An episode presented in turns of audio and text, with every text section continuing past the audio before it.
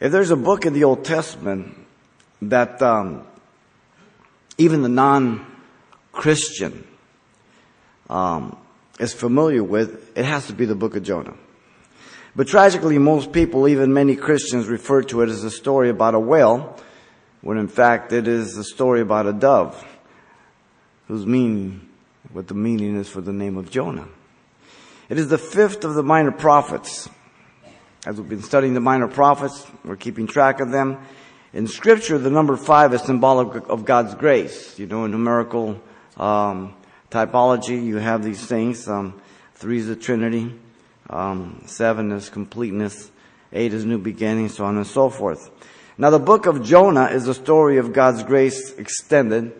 First to the prophet Jonah, secondly to the people of Nineveh, the Assyrians. The grace of God always results in the peace of God, and Jonah would have to appropriate the grace of God to experience a peace with God, which um, his name symbolizes, I said, uh, the symbol of a dove.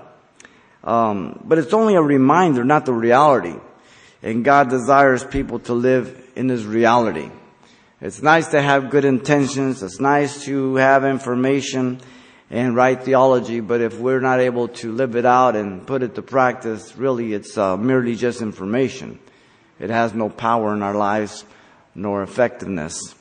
Um, as always, we look at many different things in an introduction, and we try to get all the information within, from within the book and from any parallel passages that we can find some other places.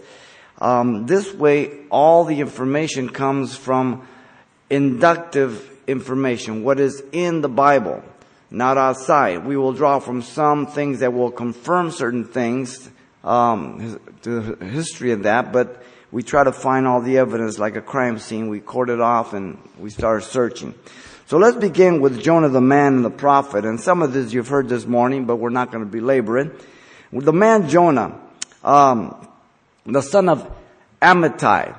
In verse 1 we are told.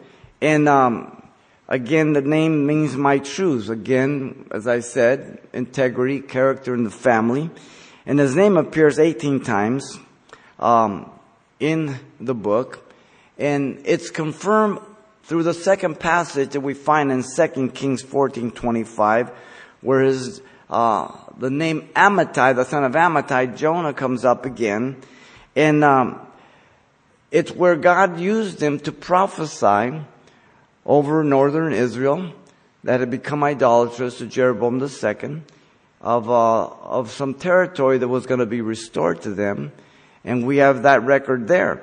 Um, Jerome, uh, relating to the tradition of the Jews that Jonah was the son of the widow Zarephath that Elijah raised, um, has no biblical um, evidence of it or credence. It's never found within the Bible, but merely tradition, so it's wrong. Now the prophet Jonah, notice was a prophet of God and indicated clearly by the words, the word of the Lord came to Jonah in verse 1, as we've seen many of the minor prophets or the, or the major prophets. God had used Jonah, as I said, and Jeroboam, remember the second is 793 to about 753. Um, and, uh, so you, you tie both of them together, as we said this morning. You tie Jeroboam, you tie Jonah together. So if you believe in Jeroboam that he's a biblical character and he really existed in history, then you cannot deny Jonah because he's put side by side with that prophecy that was given to him. And perhaps even Jonah gave it to him there in the palace of Samaria. And so, um, to deny one, you have to deny the other. And because one is so believed and so real, the other one also must be admitted and yet many people have a lot of uh, doubt towards Jonah, but it's unfounded. Um, the place again Gath, Gath Hepher in Second Kings uh, fourteen twenty five is what he's, where he's from, and um, it means winepress of digging, and in the region of Nazareth and Zebulun of Galilee, later known as Cana. Uh, Joshua 19:13 makes the connection, and Jonah again was called by God to go to Nineveh uh, um, to preach against the wickedness that had come up before him. Um, the eyes of the Lord go to and fro, we are told um, in the scriptures, and nothing is uh, ignored by God. Nothing is, uh, escapes God. Um, he sits on his throne. He looks, he sees, he hears, and he takes everything into account, and he uh, will deal with everything now or later, and it all will bring him glory. That's one of the issues that being God, you're not biting your nails. Um, you are on the throne, you are the creator, you are the sustainer, and you are the judge of all mankind. And so, this was the man and the prophet Jonah here in the opening verse. Now, the book of Jonah is a narrative. The narrative is about God and Jonah, and of course, where he's being sent to the Ninevites, the Assyrians. The book has no prophetic message regarding the future as you read through it. Um, for any people or nation, as you know, usually we have in uh, prophetic books some prophecies for the future stuff. It doesn't have anything, but the book contains um, the impending judgment of God if they didn't repent. Uh, so that would be the only judgment, uh, because Jonah is supposed to preach, and of course, um, God. If a person repents, God forgives. If the person doesn't repent, then judgment comes. So there's only one or the other way that God can go because He is the epitome of holiness and He can't condone uh, sin with any approval, Habakkuk tells us. So the first significant um, opposition came by J.B. Eichhorn in 1823. Um, outside of that, the book has never been uh, disputed um, as historical until the 19th century with Eichhorn. And uh, this came with the rise of rationalism because of the uh, miraculous. See, the thing is with um, the rationalist movement is they, they can't accept miracles from God. And so they, they have a lot of excuses and rejections of scripture. They're sort of like the, um, the Sadducees, the rationalists. They didn't believe in miracles or angels or spirits. And so they just do away with a lot of stuff. And so their, their um, ancestors are still here. The rationalists could not accept the miracles, um, greatest being the um, survival of Jonah in the belly of the whale. Um, so they just dispel them, disqualifying the book as authentic or historical. Uh, modern scholars say um, it is non-historical and that the psalm in chapter 2 that we'll see later on is a later insertion, what they call interpolation but it has no evidence with that in chapter 2 verse 2 on down to 9. Now, this is nonsense for chapter 2 is a key and central theme of the deliverance of Jonah from the belly of the fish, marking Jonah's gratitude and his reluctance obedience. It is there in the belly of the whale that we see Jonah crying out to God. And God is using this the objection again to the king of Nineveh has no sense since Nineveh was an alternate capital, if not the capital of Syria throughout much of the first half of the 18th century. History tells us this. Uh, Shalmaneser the first in uh, 1275 to 1246 BC began the expansion of the city and that by the time of Tilgath-Pileser the first, and we'll, we read some of these names when you go through the major prophets and so, uh, that by that time Tilgath-Pileser the first, in um, 1114 to 1076, Nineveh had become an alternate royal residence uh, to both Ashur and Calah. So as you search out the historical books of the annals of, of Assyria and whatever um, nation you're searching, you'll find out the cooperation. The Bible is so intricate and so detailed that sometimes people say that's boring. But God went out of his way to make it so specific in names and places so that it could be corroborated with history. Now, when you cannot corroborate the Bible with history, what do you, who do you think's wrong? History's wrong. Okay? Somehow they've got their dates wrong and there are very few times. But when I have a choice, I go with the Bible. The various other kings used it as such, like Ashur uh, Nasirpal II, and that was in 883 to 859 BC, before Jonah's time. And then Sargon II in 722 to 705 BC after Jonah's time. So you see the link between these kings and the city of Nineveh. Now therefore many teach that the book uh, is subjective. And so they teach it as such instead of being literal. Um, and, and, yet as you look, it is a narrative, so it has to be taken literal.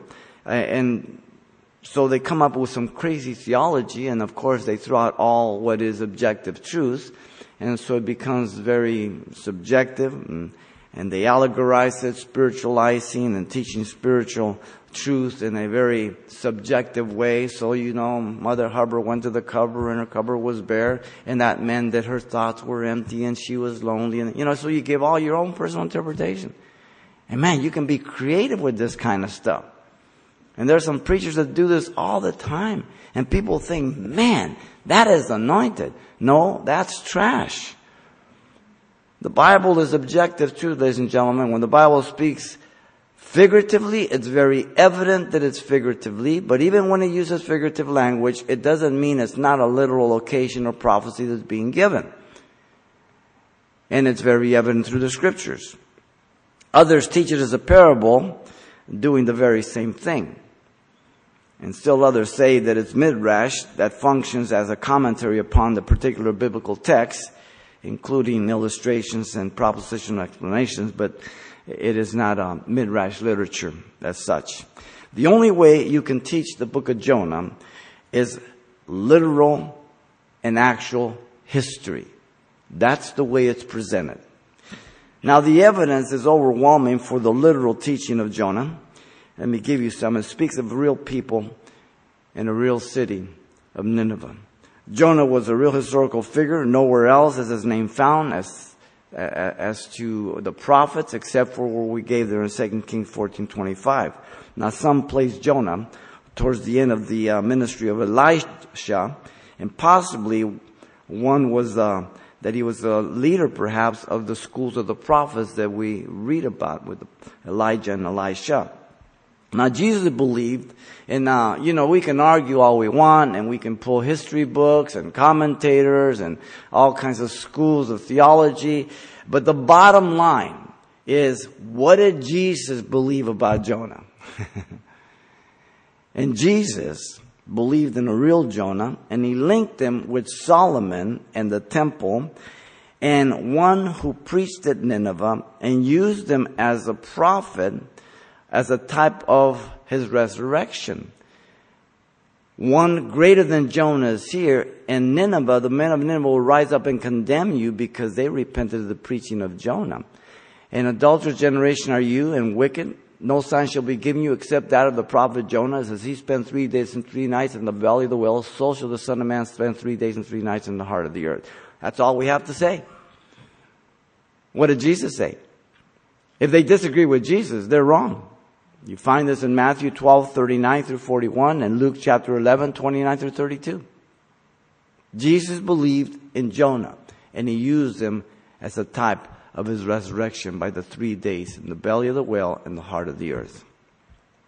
The historian Josephus and the uh, catacombs of Rome have um, also given witness to Jonah more than any other. Church father like Jerome, Irenaeus, Augustine, Chrysostom, and many, many others. The reformers, Calvin, Luther, and others believed and accepted Jonah as a real person. So um, those that would deny it uh, are really in the modern company of the uh, few and, and those that are out of touch with the authority of Jesus.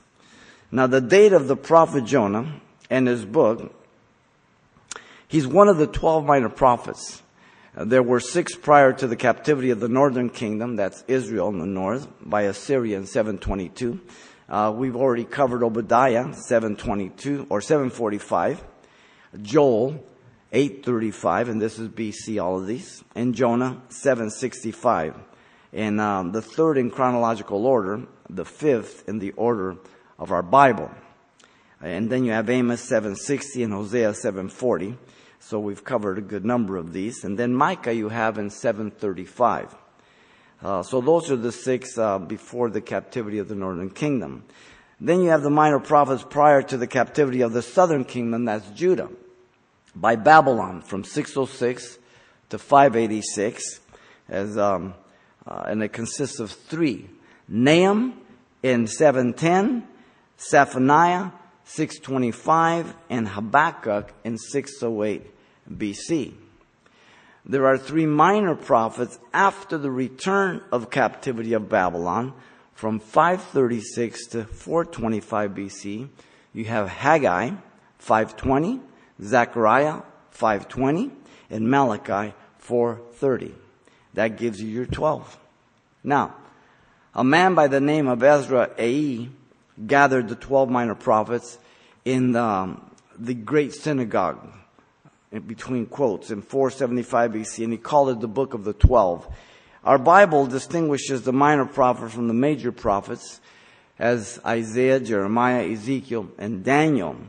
Uh, we are told that the title minor prophet was given because of their shortness and brevity of the prophetic content in contrast to the larger one, but that really is not a true uh, way to distinguish them because Daniel has less chapters than Hosea or Zechariah.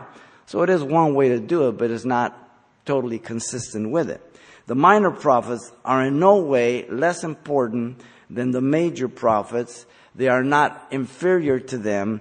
Both major and minor prophets are inspired by the Spirit of God. They are all scripture according to 2 Timothy 3:16 and 17 and 2 Peter 1:19 through 21. The men of old did not speak of their own impulse or origin, but they were carried along by the Spirit of God, and everything is expired from God. God breathed.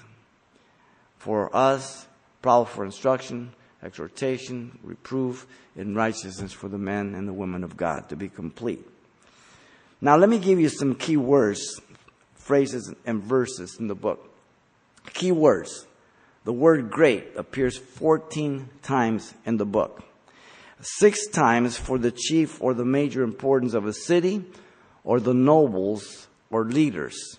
And you find this in chapter 1, verse 2, 3 2, 3 3, 3 5, 3 7, and 4 11. Eight times for large in size or extent. And this is found in chapter 1, verse 4, two times, verse 10, 12, and 16, and 17, and then chapter 4, verse 1 and 16. There's the word wickedness. It appears nine times. Seven times it means disagreeable, unpleasant, or displeasing, synonymous with disaster, misery, or harm. Jonah introduces it to us in chapter 1, verse 2, then verse 7, then 8, then chapter 3, verse 10, chapter 4, verse 1, 2, and 6. And only two times it means evil. And that's in chapter 3, verse 8 and verse 10.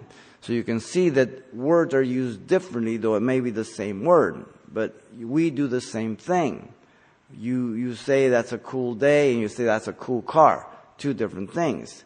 One is literal, the other one is figuratively.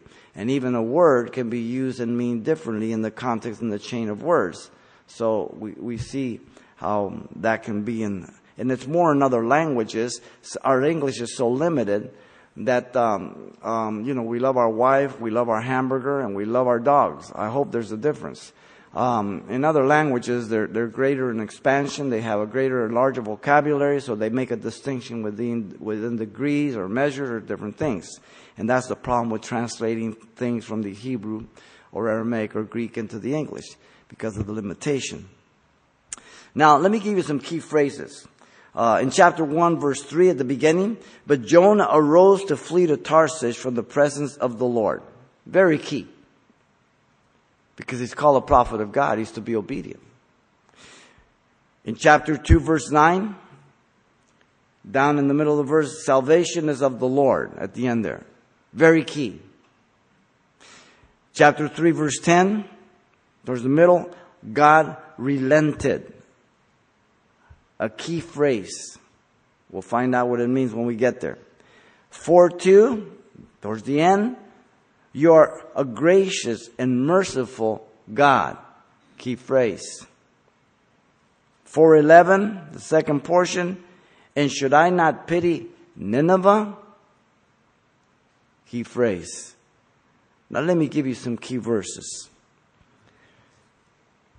You have uh, chapter 1 verse 2. Arise and go to Nineveh, that great city, and cry out against it, for there wickedness has come up before me. This is the whole crux of God sending Jonah.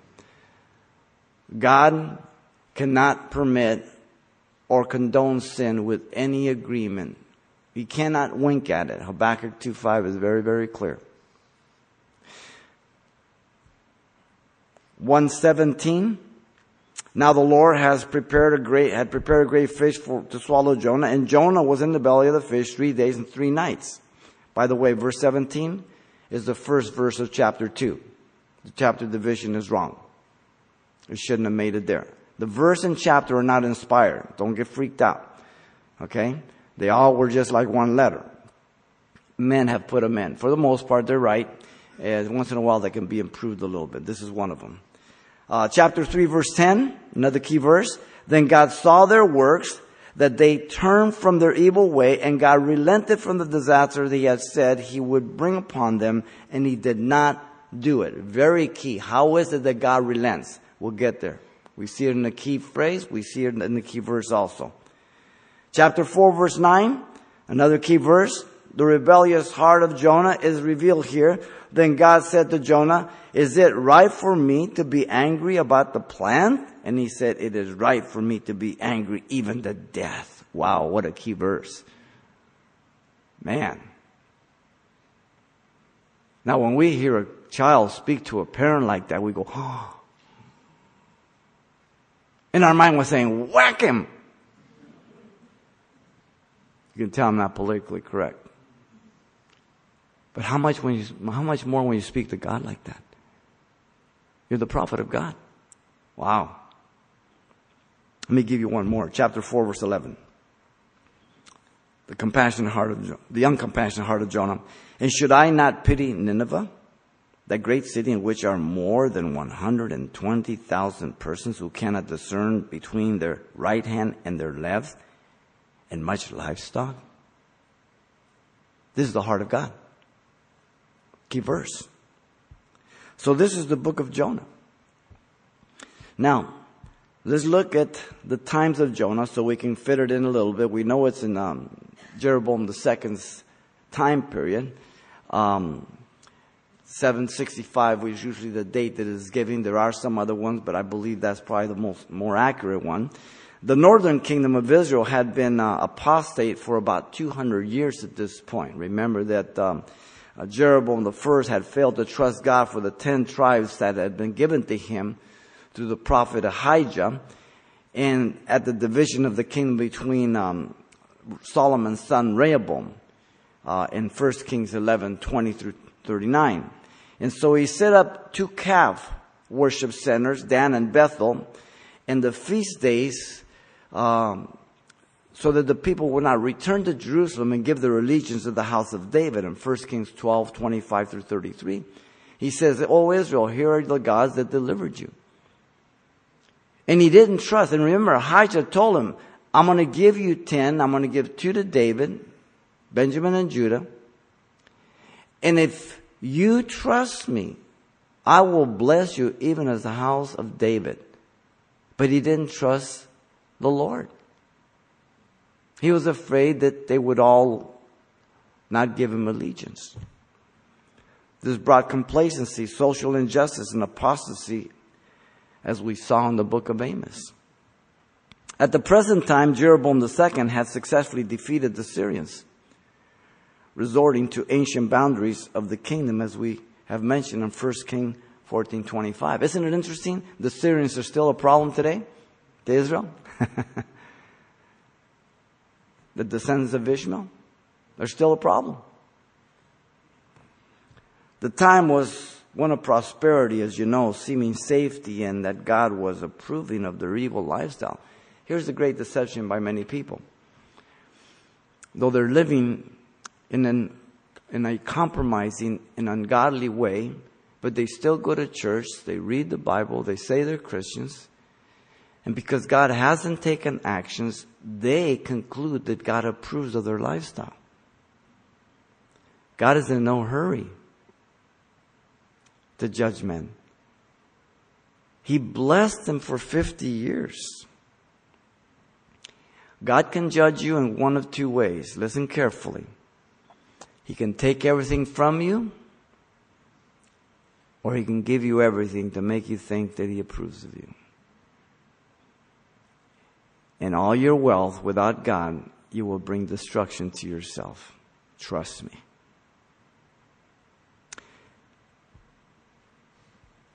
Assyria at this time was a state of, in a state of decline and weakness between the death of uh, Adad Nirari III in 782 BC and the uh, seizing of the Assyrian throne by Tilgath-Pileser III in 745 BC.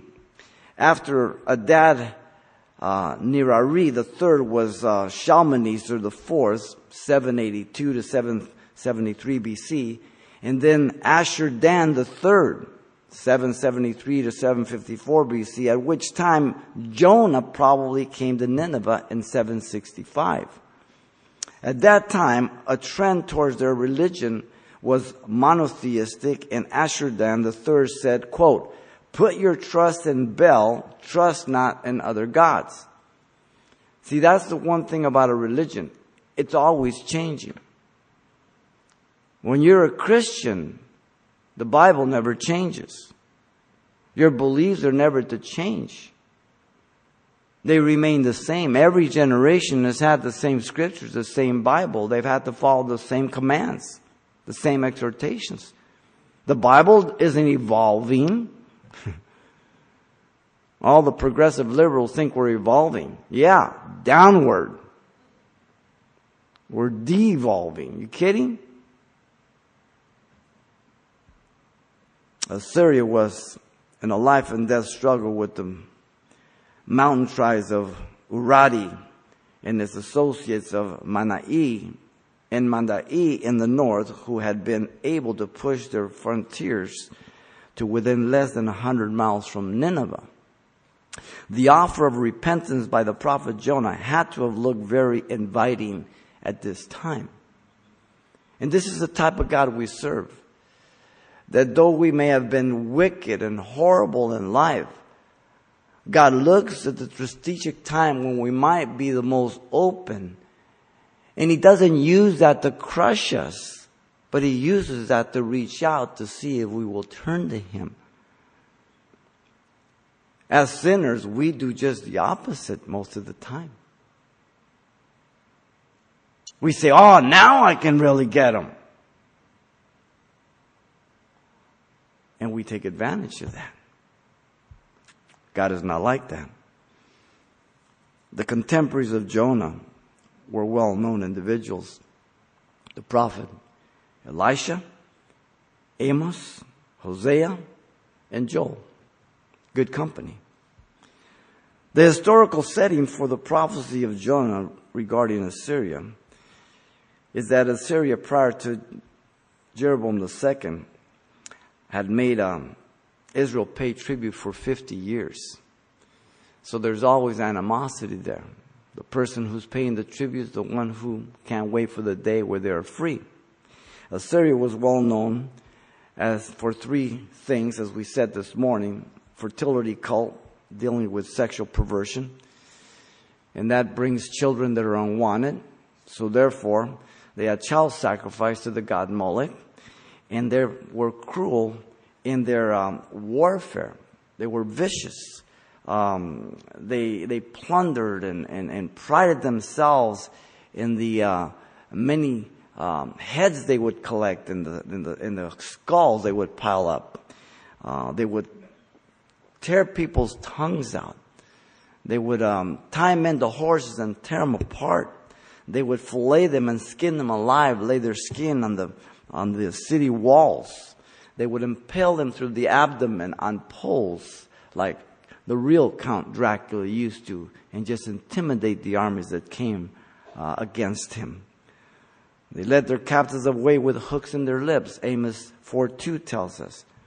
In fact, Nahum 3:1 through 4 says, "Woe to the bloody city, being full of lies and robbery and the whip and the multitudes of corpses and harlotries being a mistress of sorcery selling nations and families. They were just evil. Entire cities would commit mass suicide rather than to be taken captive by the Assyrians. Assyria made many attacks on the northern part of Israel, and um, many have believed, and it wouldn't be a, a far stretch, that Jonah perhaps had suffered losses in friends or family members, and either in slaughter or in captivity. And so Jonah hated the Assyrians. He did not want God to forgive them by his own words, as we'll see in chapter 4, verse 2. He just hated them. He had a hard heart, as we mentioned this morning. Not because he didn't know his God, but because he didn't want to be like his God. Can you identify? We're just like Jonah. There are some people that I that I didn't want to see saved. No way. But God has to deal with us, doesn't He? Because do I deserve salvation? Absolutely not. Jonah didn't want to be like his God. How was that? To forgive. You see, forgiveness brings everybody to their knees. Oh, we can say, ah, hey, forget it. You owe me some money? Forget it. Oh, you, you call me a what? Ah, forget it. Those are lightweight things. But when someone does you wrong, personally, treachery, or whatever it may be that's really, really costly, then comes the test of forgiveness and you will fail it on your own. You need the grace of God. There's no way you'll be able to forgive. And you have to lay that thing down every, every day under the cross. Jonah would have to travel about 500 miles to this great city, the metropolis of the Gentile world, on the east side of the Tigris River, some 40 miles north of Zeb Junction, a three month trip in those ancient days, so it was long. The city of Nineveh was the magnificent capital of Assyrian Empire and um, a constant um, uh, enemy of Israel. Uh, established by Nimrod, you go back to Genesis 10 11, that's the first mention. And there was um, Nineveh proper with its four cities. It was like a trapezoid. And uh, the Nineveh and the metropolis believed to be about 300, 350 square miles. It was bordered by three sides of rivers, the northwest of the Khosr, on the west was the Tigris, and on the southwest the Gezer Zu.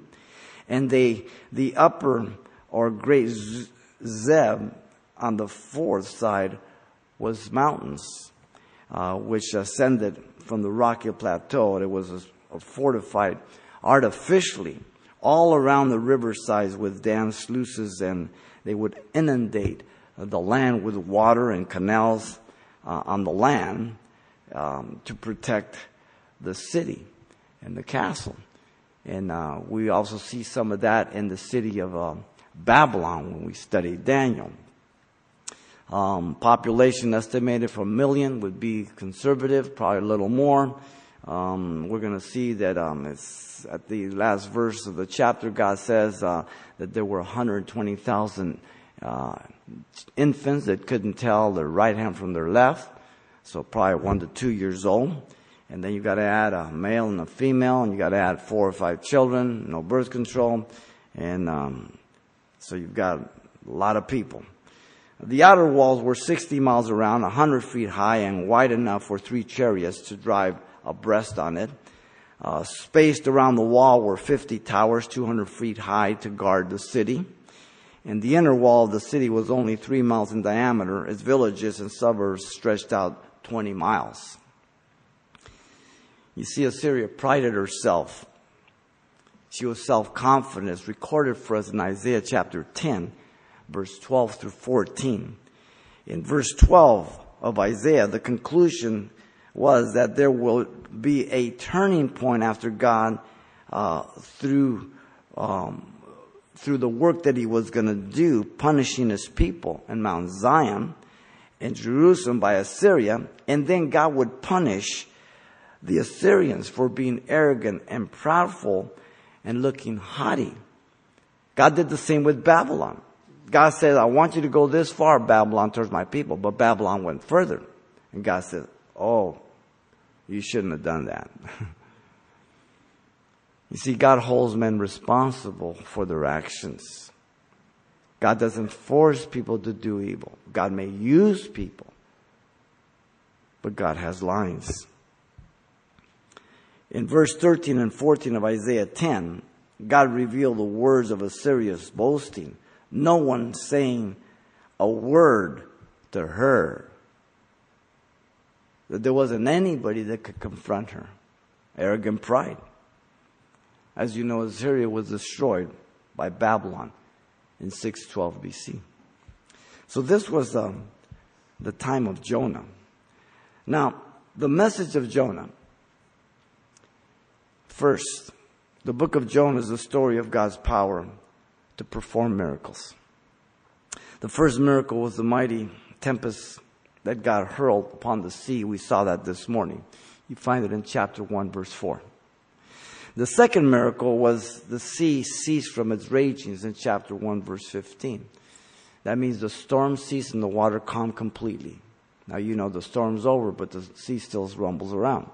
The miracle, one as well as the other. The third miracle in chapter 1, verse 17, was the whale that swallowed Jonah, or the large sea monster, literally is what it says. Um, most likely it was a whale, but that's, it doesn't say whale. Um, the general consensus is it was a whale. Um, the sperm whale certainly is large enough to uh, swallow a man. Uh, there have been accounts of men having been swallowed, and once the whale was caught, within two days they were extracted. And I'll give you some of that archaeological evidence as we move through chapter two and that. Uh, the fourth miracle is um, the plan that God prepared to come up over Jonah to shade his bald head in Jonah 4 6. Because remember, as he's swallowed by a fish, he's in those gastric juices for three days. He must have been a white yellow, not a stitch of hair on him anywhere. He must have been quite a sight, and it's interesting because they worship the god Dagon. Where does he come from? The sea. The whale burped them up on the land. we know whales that have big enough nostrils of six feet that it can, it, whatever gets lodged in their, in their, uh, one of their stomachs, they have many, um, depending on the whale, they will just blow that thing out through the nostril. so, what we know about these huge sea monsters is very compatible with the record of Jonah. The fourth miracle here, again, the plan, um, and it's in the midst of obedience that God still tries to comfort the, the prophet. God is so good to us. The fifth miracle is the worm that God prepares to destroy the plant in chapter 4, verse 7. And then the sixth miracle is the vehement east wind called a sirocco.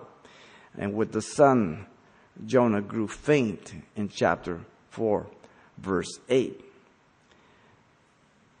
With all these miracles, listen to Jeremiah 32, 27. Behold, I am the Lord Yahweh, the God of all flesh. Is there anything too hard for me?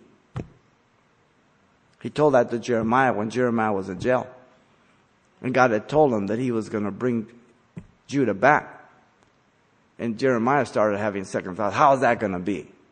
Jeremiah, is there anything too hard for me? of course not.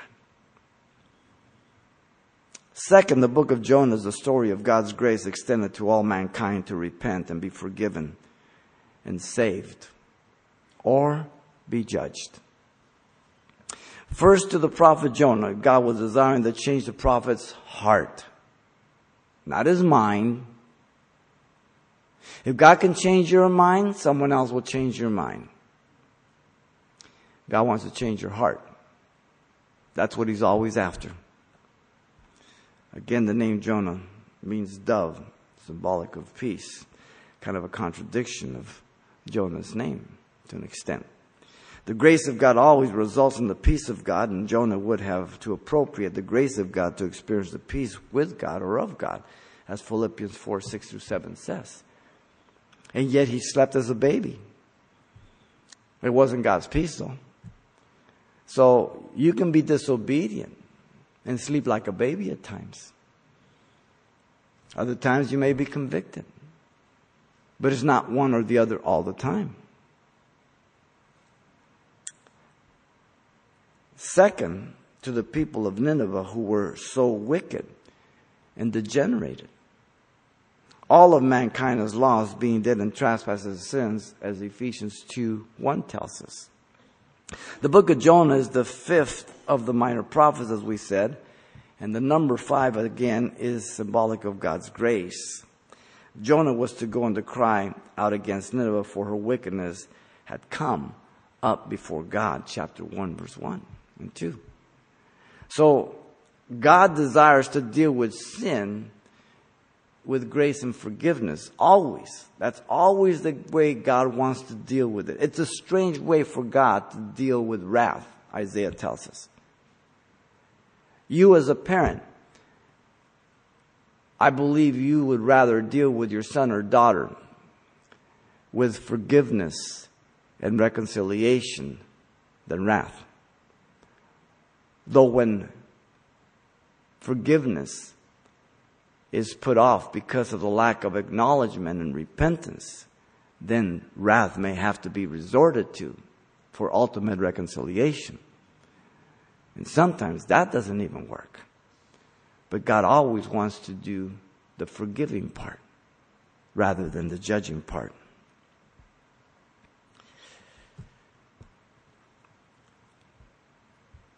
Now, God is sovereign and He's merciful. Chapter 4, verse 2. That's why Jonah didn't want to go. Wasn't it when I was back in my country I told you you're gracious, you're forgiving? That's why he didn't want to go. And so Jonah was the rebel of God. And I gave you this this morning, but for the sake of Sunday night and the radio that we put out, I'm going to give it again. Jonah was the rebel of God. In chapter 1, we see Jonah and the storm revealing disobedience and rebellion. Chapter 2, we see Jonah and the fish revealing discipline and seeming repentance, as we'll see.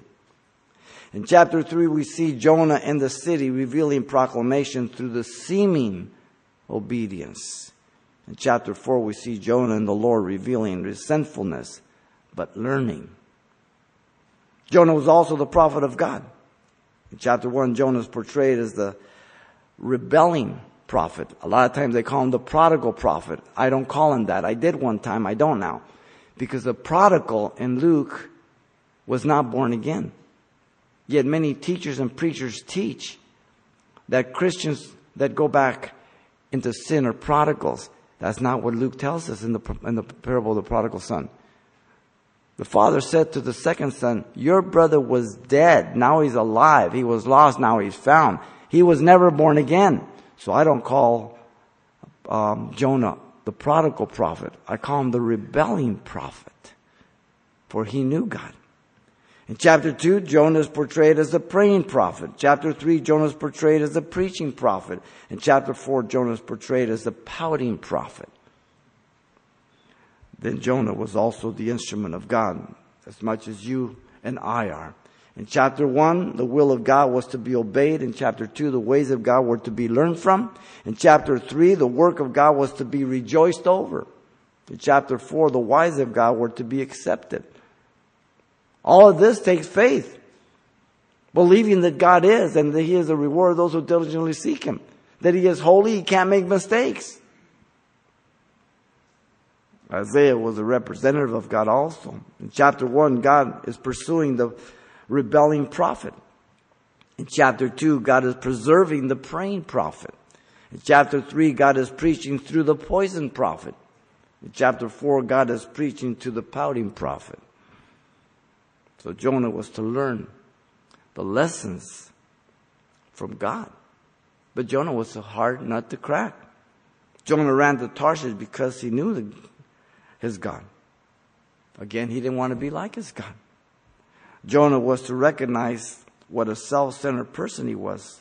For the only time he rejoiced with great joy was when God relieved them from the heat on his bald head in chapter 4 verse 6. It's all about me. This is an entitled generation that we live in. It's so self esteem that it's fallen apart. The Trinity of darkness, me, myself, and I.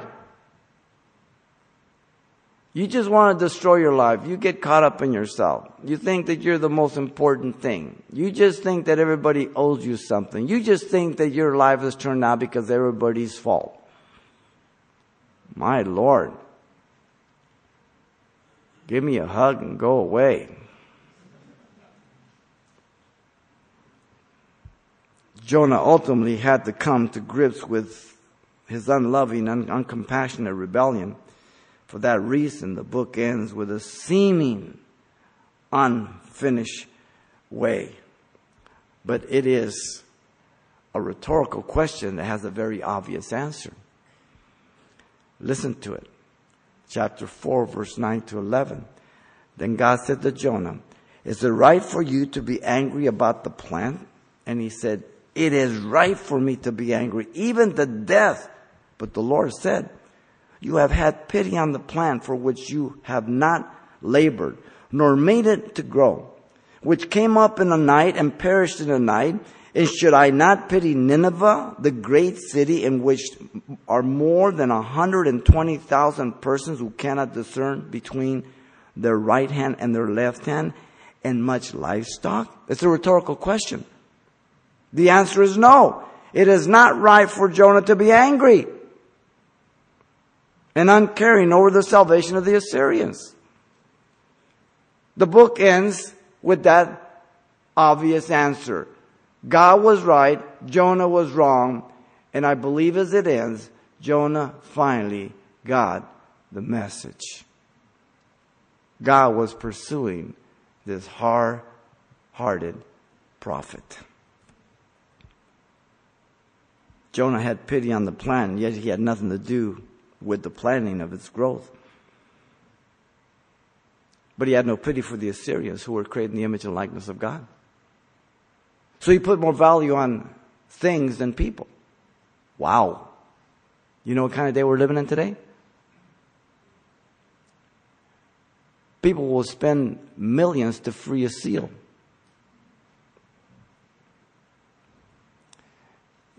Yet they will promote the killing of babies.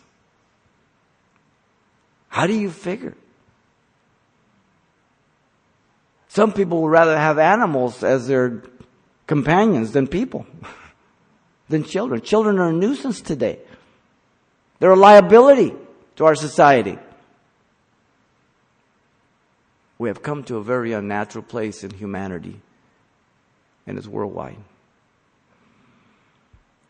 Jonah should have had pity on them 120,000 little kids.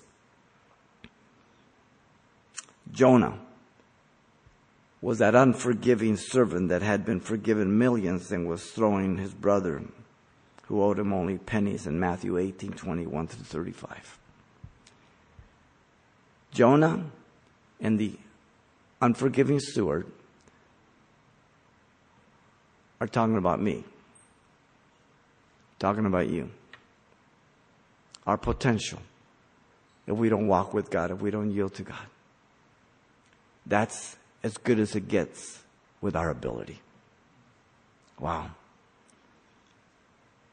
You see, I can understand why God saved me, but I don't know about you. That's our heart. This is the message of Jonah. Now, the mission of Jonah, let me just summarize it here to go to the city of Nineveh. We've kind of reiterated chapter 1, verse 2 through 3 um, arise, go to Nineveh, um, that great city. The message is to be cried out because of the wickedness. The obedience to the command is rejected. The hardness of heart in verse 3 goes to Tarshish.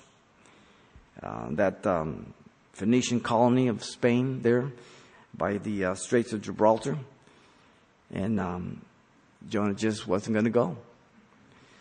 But secondly, to preach the message that God told him. And it came to him a second time in chapter 3, uh, verse 1 and 2. Jonah, Jonah was to arise and to go to Nineveh, that great city again. And um, he was to preach only the message God gave to him. Now, his message was 40 days and Nineveh is destroyed. Wow. Doesn't sound like a very loving message to me, does it? Jonah's obedience was with reluctance. When we get there, we'll see that. There was no hope in Jonah's message. Chapter 3, verse 4. There was no joy in Jonah's heart for the repentance in chapter 4, verse 1. But thirdly, to acknowledge his evil heart in view of the running away from God to Tarshish of chapter 1, verse 3. In view of the mariners who had compassion on him but wouldn't throw him overboard at first, and yet he, a prophet of God, sent to the pagans, had no compassion for them in chapter 1, verse 12 to 13 in view of the pagan mariners calling out to God to forgive them for throwing Jonah overboard, yet he was not calling on God to forgive him for his disobedience in chapter 1 verse 14. There's a lot of contradictions with Jonah. Fourthly, in view of Jonah's half-hearted repentance in the belly of the whale, it was evident as he prayed and he told God why he had fled to Tarshish in chapter 4 verse 2. He hated the Syrians. He found himself in a difficult situation and had remorse rather than repentance in the belly of the whale. If he truly had repented, he would have rejoiced as he was preaching. He wouldn't have been mad that the Assyrians were saved.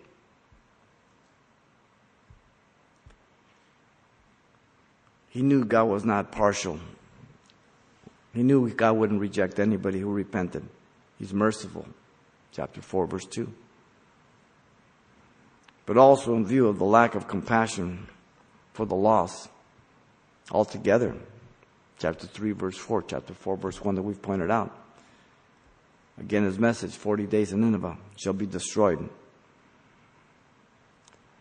which without any doubt was a joy to him. 40 days and Nineveh is destroyed. Whoa. He was very happy. His mental state regarding the repentance was displeasure, but it displeased Jonah exceedingly, and he became angry in chapter 4, verse 1. The word but places Jonah in sharp contrast to God. He did not mind declaring the blessings to northern Israel, but he did mind preaching repentance to Nineveh. Also, in view of his desire for death instead of life in chapter 4, verse 3 and verse 8. Jonah's conclusion was that it was better to die than to live. Therefore, now, Lord Yahweh, please take my life from me, for it is better for me to die than to live. Chapter 4, verse 3. Wow. Sounds kind of like Elijah.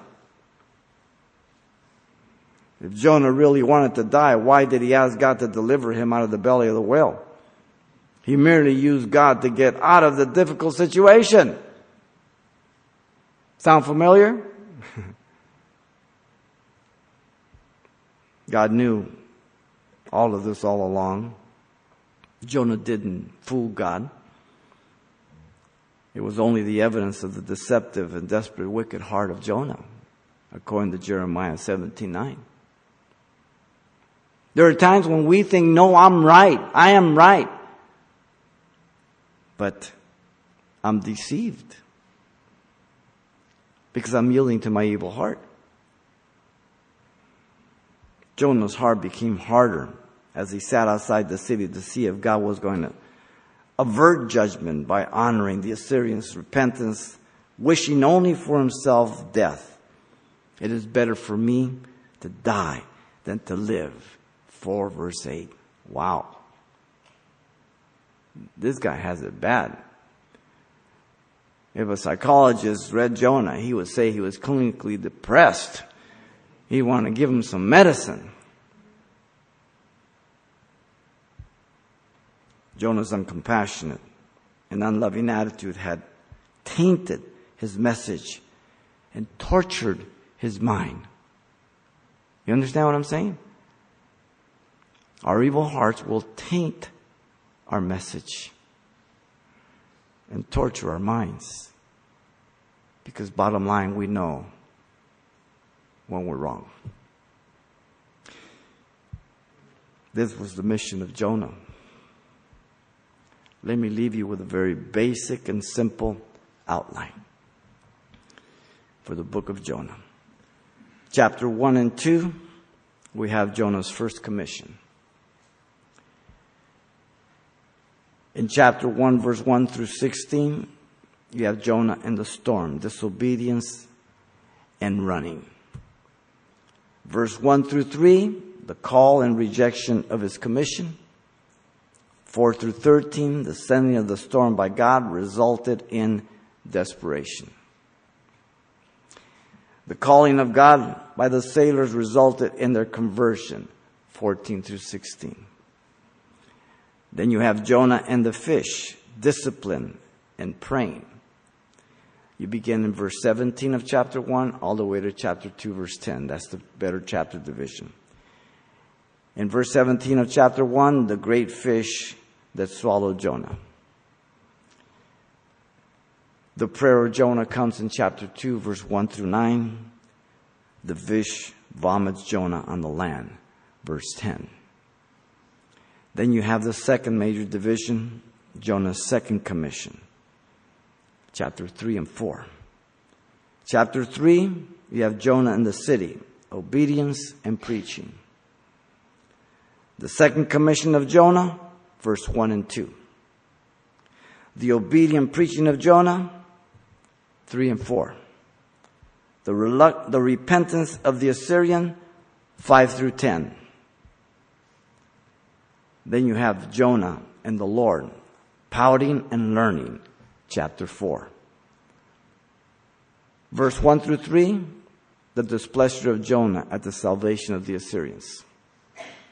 Verse 4 through 9, the reasoning of God with Jonah to no avail.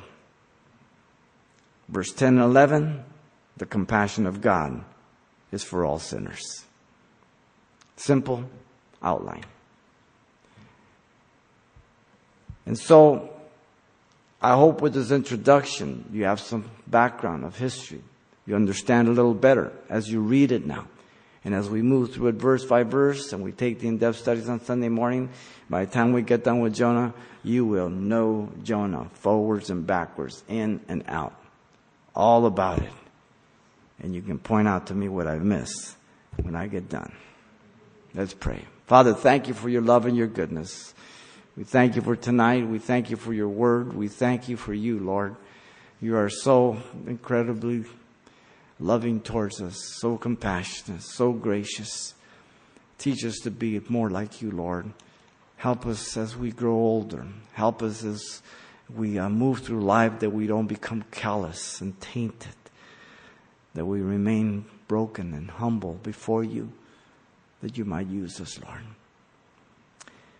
As you're praying, if you're here tonight, if you don't know Jesus Christ as your Lord and Savior, God has brought you here to be saved. Maybe you're over the internet. If you believe that Jesus is God who became man, and he certainly believed in Jonah, and he used him as his resurrection type, then you can call upon him. And he will forgive you and he will save you. It's called repentance, the same message that he sent Jonah to preach to the Ninevites. It's your personal repentance towards him, acknowledging that you are an enemy of God and that his wrath is over you until you agree with him that you're a sinner in need of a Savior and you trust what he did for you that you could never do for yourself. And so, if this is your desire, this is your prayer, and right where you sit, God is going to save you by grace through faith. Father, I come to you in Jesus' name. I ask you to forgive me for all my sins. Give me a brand new heart. Baptize me with your Holy Spirit, Lord. I accept you as my Lord and Savior. In Jesus' name I pray. Amen.